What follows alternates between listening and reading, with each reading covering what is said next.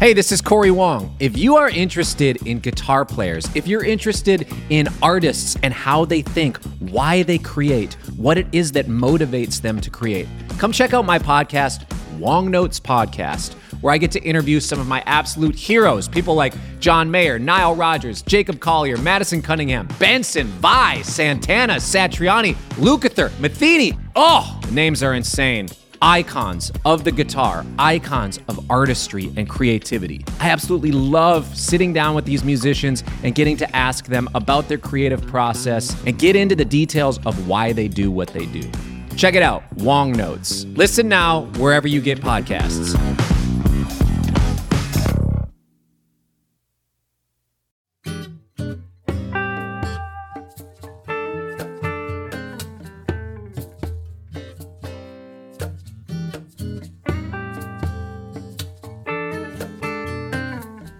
Everybody, it's Jason Shadrick back with you again for uh, our final episode of Chasing Frets with Blake Mills, and I'm here once again with Joe Gore, all the way from San Francisco. How you doing, Joe? Uh, doing great considering everything that's going on around Yes. us right now. But um, yeah, I'm really stoked to be here with Jason and um, this new project, uh, the podcast uh, via Premier Guitar, is um, proving to be really interesting and cool work. And I hope you enjoy it as much as we do. Oh yeah, I I know I am, and uh, and I've even had some friends reach out and tell me how much they're they're digging it. So this uh, we're gonna wrap up this week, uh, Blake Mills week, if you will, um, with another talk. And this one we focus a bit more on kind of the nuts and bolts of his fingerstyle technique and and where those kind of influences came from, and even a bit about his uh, kind of uh, experience with Bob Brozman, um, who was an important kind of mentor to him when he was when he was younger. Um, Yeah, it's an it's it's uh, it's an interesting connection, and you know Bob play Bob is a brilliant and influential player, but he plays in a more in a more you know more traditional uh, you know blues and other American idioms, and um, Blake definitely has those roots, but he takes it in some very surprising mm-hmm. and unexpected directions. yeah. So Blake's new record, which you can go and check out now, is called Mutable Set, which is a definitely a, a a bit of a departure for him. It's very kind of understated and interesting, and even introspective at times. yeah, um, it's a very it's a very beautiful record, but it's a um, very very very intimate mm-hmm. intimate record and very very subtle. It's not a, it's certainly not a knock you over the head guitar virtuoso record, but it's got you know lots of very beautiful playing and singing and songwriting. You know, we're focusing Yeah. so much on um, you know Blake Skill as a guitar player, but he's he's quite a writer and an interesting singer too. Yeah. So make sure to check that album out. And uh, we're going to wrap up this week with one last talk with Blake. So check it out, and we'll see you guys next week.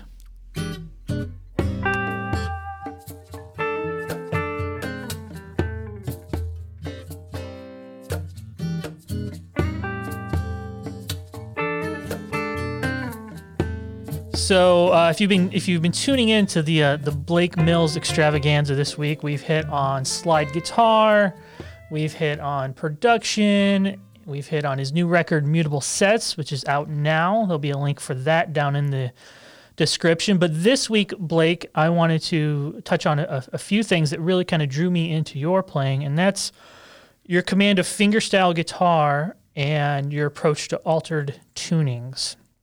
So in in our slide guitar episode, you talked that uh, Bob Brozman was a was an important mentor, and uh, and I'm sure a lot of fingerstyle stuff you picked up from him.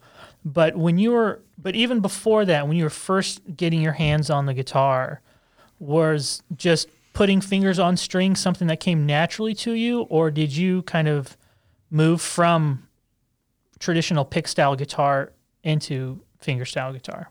So I started playing electric guitar before acoustic guitar, and it was because I was uh, a huge Nirvana and Soundgarden and Metallica and uh, you know all of that Alice in Chains, all the stuff that I was hearing on MTV. Um, and this would have been 96 Mhm. um, that was what made me want to play guitar and so that set me off with a pick, with a flat pick, and um, I think some friends of my dad's were a duo of uh, acoustic guitar players uh, called Levitt and McClure. Um, Danny Levitt and Mark McClure. They were friends of my dad's growing up in the 70s. He had a house on Topanga Beach, and there was a lot of finger picking guitar music in that house. um, and uh, they would come around every once in a while and perform music in the living room for a party or something like not like as the entertainment while people were like having you know hors d'oeuvres or whatever but just they would come over we'd have a barbecue and at some point you know they would open the guitar cases and go through a few old numbers. And i remember sitting in between the two guitars uh, in the living room in our living room and the stereo image of of of their parts which which were really intricate um, going back and forth was like uh, was very confusing and and and it was mysterious and like magic you know it was like seeing 3d happening without glasses on like how is how is this possible you know uh and on that same day, I remember Danny uh, Levitt, you know, taking an interest in what I was listening to, and I showed him. Uh, I think I showed him Pinkerton, the Weezer mm. record, and was prepared for him to not get it, and uh, and he said, "This is great. This is great. There's a lot of musicality going on there, and and this progression, you know, one five." uh, six five four. I mean, that's a that's tried and true. I mean, there's and and uh, I remember thinking immediately, like, how does he know what the chords are without having a guitar around? You know, like how does he understand this music as well? Um, and just being really impressed by that that whole the depth of that uh, of, of their musicality. Uh, and that was when I, I think I, I, I, realized that there was just a different sound that you could make by putting a pick mm. down. And then was was there was there albums you were listening to at this time that uh, influenced your finger picking idea, or was it all kind of personal connections between other musicians? I don't know that there were records that really came through. You know, when you're learning guitar, there's a lot of music that like you come across in a in an academic sense like it's not a record the records you spend time with listening to and like getting that you know all the the, the serotonin and everything you get when you're listening to a record by choice is different from um, mm-hmm. okay here is the tablature for a michael hedges song you know and and it's almost like reading a book in school.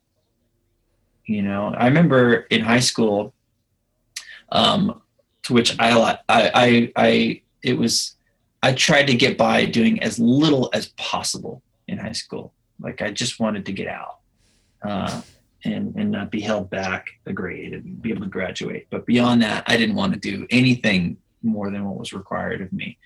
And I remember one year at the beginning of the school year seeing that we were going to be reading Siddhartha as part of the syllabus. And I did not have uh, an, I did not like this English teacher very much. We didn't get off on the right foot.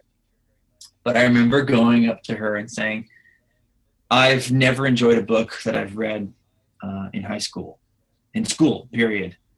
Uh, but I I have a lot of respect for this book based on what I know about it, and I'm planning on reading it, and I don't want to read it in class. I don't want to read it like this. Um, so I'm I'm coming to you hat in hand to tell you that I'm not going to read it, but that I will cheat on all the assignments and look up the answers on Spark Notes or whatever, um, and uh, and fake it. And no matter how I how well I do or don't do on this homework and these assignments will you give me a c will you just give me a passing grade for anything that's attached to this book so that i can have a chance to read it and enjoy it outside of school. And she said yeah. So so uh there there there might have been some michael hedges and Laurence juber stuff that um, I learned how to play and like uh, like we you know, like learning the magic, learning how to do the magic trick uh, of that stuff, and that probably really helped build up the dexterity and and maybe breaking down certain certain habits of like when one finger moves, you know that you you end up moving the other one uh, just uh, uh, uh, out of habit, you know, like when whatever that is you break you're breaking the the the the connection between those those fingers and the limbs and stuff. Um, that came from playing like that like michael hedges and, and laurence juber and maybe um maybe like maybe arlo guthrie a little bit um but i don't know that i really gravitated towards any finger picking records uh, until Nick Drake. And mm. that was a little a little later. Nick Drake was the first time I heard acoustic guitar finger picking that accessed in me the thing that um, my like you know my my my all-time top music experience experiences access to that that kind of emotional uh, being being completely under arrest by by the music. That that was the my earliest memory, and maybe still the most potent memory of listening to acoustic finger picked guitar, and uh, and just going, yeah, that's it. You know, we when we think about fingerstyle guitar, a lot of time we're thinking about the things you can access with a with an open picking hand that you can't with a pick, contrapuntal lines, broken chords, and so forth. But uh, you've mentioned Michael Hedges a few times, and when I interviewed him many years ago, he I might be misquoting him slightly, but he said something very close to, you know, eighty percent of what I'm doing is damping, muting strings, and I've noticed you know, watching your playing, mm. that I don't know to what degree it's conscious, but there's exquisite detail about the exact lengths of notes, the the, the spaces between the notes. Um, uh, does that make sense at all in in, in your conception of uh, fingerstyle? Sure. Yeah. I mean, you have the ability all of a sudden to control what notes you want to have ring and uh, and, and which ones you, you don't. But I, uh, it's that weird, mysterious area between being conscious and unconscious of it. Um, there's a sound of there's a there's a sound of it being when you're conscious of it. It has a certain sound. It's kind of rigid, and and uh, the notes that are coming through don't sound right if you're you're aware of what you're trying to dampen like but once you find a position for your hand to where the movements that that all correspond to the rhythm and and and and the notes that you want to play like once once you find a place to put your hand to where that all feels natural i find that you you, are damping the right notes. And it's it's your right hand and your left hand you know like like i remember a guitar there was an instructor who noticed that i was playing with the pads of my fretting hand my fretting fingers instead of the tips. And um and they suggested you know i i really think even though it's going to be a lot of work i think you should break that habit and kind of unlearn that that hand shape and try to play with more of the tips of your fingers because you'll you'll find that you can let certain strings ring out um, that otherwise can't. And um, and he was right. And and and it, it's it's not I still go back to that other style because that that's has a certain sound, you know, like and and sometimes you bar two strings or you want two notes, and so it's great to be able to play with that part of your finger. But for the most part, I think I think it, it does make more sense to just be to to to have the the musculature to where you can, if you want, you can have all the strings ringing at the same time. You can pick six notes at once. You know what I mean? With five fingers. Like how that that's that's really interesting to me. You know, and, and the way the way you do it is like you use one of the fretting hand fingers to to to pluck an open string. You know, and like that that just seems like a that's more impressive to me than um, than like sweep picking or something like that. Like that's that's some like next level. That's really deep shit. Especially if you can if you can get it in there without anybody even noticing. like if it sounds musical. So a lot of there's a lot of moments on Mutable Set, your latest record, Blake, where you hear some of these finger picked flourishes kind of come in. When you, when you sit down to to write a song, is it is most times you're sitting there with an acoustic guitar and you're f- trying to figure out a pattern that might work with a melody in your head? Um, there are stages of songwriting where it's that, uh, and there are stages of it. I think probably for every song at this point now, that's like months of just driving around in the car and thinking about it and like, or or being wherever you feel, you know, um, least inhibited by by you know like you know most creative. But for me mm-hmm. it's in the it's driving. And uh and part of that might be that i don't have a guitar in front of me. I i, I think that like when i have an instrument uh and i'm like in that frame of mind that you describe where you're you're sitting there and you're trying to get some real work done and make some real progress on the song I, those are oftentimes the dead ends, and the the, the, the bigger, uh, more the legwork is done when I'm not around the instrument that the song is, is it was written on. Oh hell yeah! I mean, if that makes sense. Oh yeah. Oh, absolutely. All right. Well, thank you, Blake, for for sticking it out with us for this uh, this week of episodes. It's been quite an enlightening time for me to learn about your world and everything you do. And I'm I'm sure I speak for Joe that you are there's an open invitation anytime you want to come back. Thank you guys very much, and I'm happy happy to hear that you guys are doing this, and uh, and uh, thanks for for uh, letting me mouth off. Blake, you were awesome. That was so good. Thanks again, everybody, for for tuning in, and uh, we'll talk to you later. Bye.